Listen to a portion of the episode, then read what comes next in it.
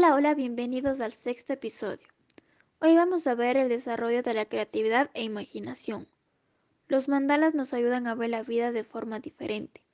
El crear mandalas incentiva nuestra imaginación y hace de cada trazo una obra única e irrepetible, armonizando en conjunto la belleza de todas las líneas que lo conforman, hasta crear una obra de arte única siempre tratando de que sea distinguida por algún trazo preciso.